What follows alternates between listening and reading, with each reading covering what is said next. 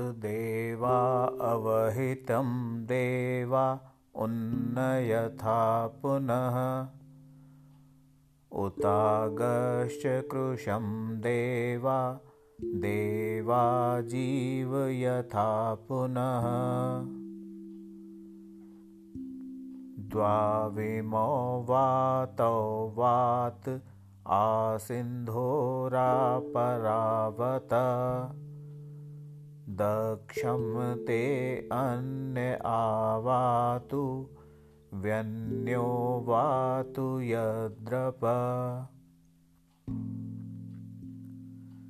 आवात वाहि भेषजं विवात वाहि यद्रप।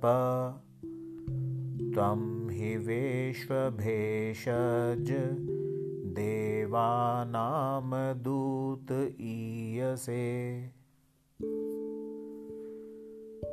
त्रायन्तामिमं देवा स्त्रायन्ताममरुतां गणा।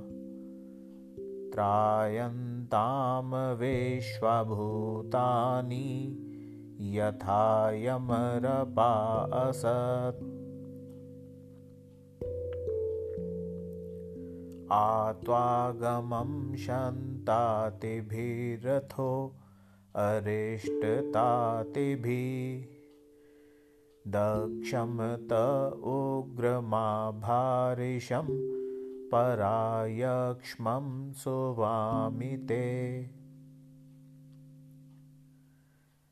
अयं मे हस्तो भगवानयं मे भगवत्तर अयं मे विश्वभेषजोऽयं शिवाभिमर्शन। हस्ताभ्यां दशशाखाभ्यां जिह्वाच पुरोगवी। अनामयेतनुभ्यां हस्ताभ्यां ताभ्यां त्वाभिमृक्षामसि